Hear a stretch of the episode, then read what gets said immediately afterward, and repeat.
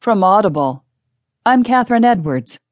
From USA Today's news section, Doug Stanglin writes Trump immigration ban dismantled by government after court order.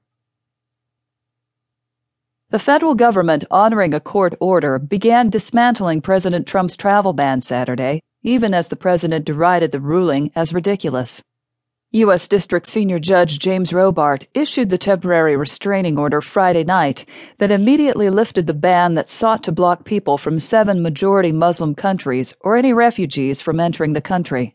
The State Department said it was restoring tens of thousands of canceled visas for foreigners, while the Department of Homeland Security suspended all actions for enforcing the ban and instead began standard inspection of travelers. The ACLU and other advocacy groups had been working to extend a temporary stay on the order issued last week after it sparked chaos and protests at airports across the country. On Saturday, such groups were urging travelers caught in limbo to act quickly. We encourage all U.S. visa holders who have been affected by the order to travel to the United States as soon as possible while the stay is in place, said Becca Heller, director of the International Refugee Assistance Project in New York. Claire Cain, a law student intern at the Jerome N. Frank Legal Services Organization at the Yale Law School, noting that the Trump administration vowed to appeal the ruling, said people should get on planes as soon as possible to reunite with their families, to access potentially life saving health care, to flee life threatening situations abroad, or to come home to their lives in the United States. With legal challenges pending, two prominent Middle Eastern air carriers, Qatar Airways and Etihad Airways, national carrier of the United Arab Emirates, said U.S. bound travelers from those countries with valid visas would be allowed to board. Air France, British Airways, Egypt Air, Emirates Airlines, KLM, and Lufthansa also noted affected passengers about the change. Government backed Qatar Airways is one of a few Mideast airlines operating direct daily flights to multiple American cities. Its U.S. destinations from its Doha hub include New York, Chicago, Los Angeles, Miami, and Washington.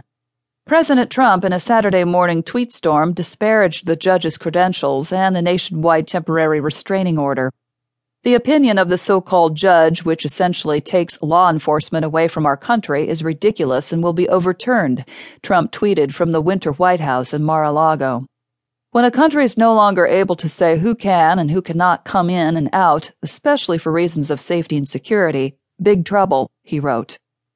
In issuing his decision, Robart sided with Washington Attorney General Bob Ferguson, who filed a suit to block key provisions of the president's executive order, which sought to block people from seven majority Muslim countries or any refugees from entering the country.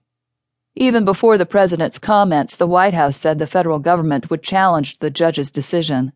Justice Department attorneys defending the executive order highlight the president's broad legal authority to restrict entry of immigrants when deemed in the national interest of the United States, citing congressional authority in the Immigration and Nationality Act.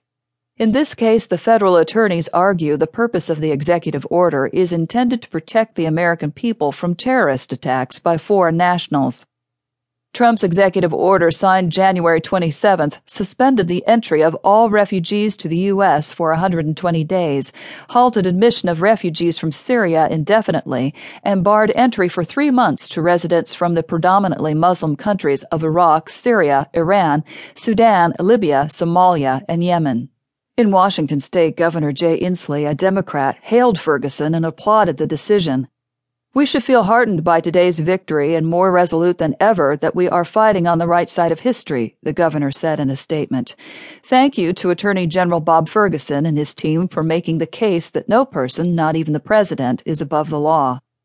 Amnesty International also applauded the development. This decision is a short term relief for thousands of people whose lives have been upended, but Congress must step in and block this unlawful ban for good, organization spokesman Eric Ferrero said in a statement. Trump's Muslim ban is inhumane, unlawful, and discriminatory, which is why the courts and the public want it to be stopped. Ferguson said his team had been working around the clock for the last week on reversing the executive order, it's obviously an historic decision and an important one for the rule of law and for the people of the state of Washington and the people of our country, Ferguson said. I have said from the beginning, it is not the loudest voice that prevails in the courtroom, it is the Constitution, and that's what we heard.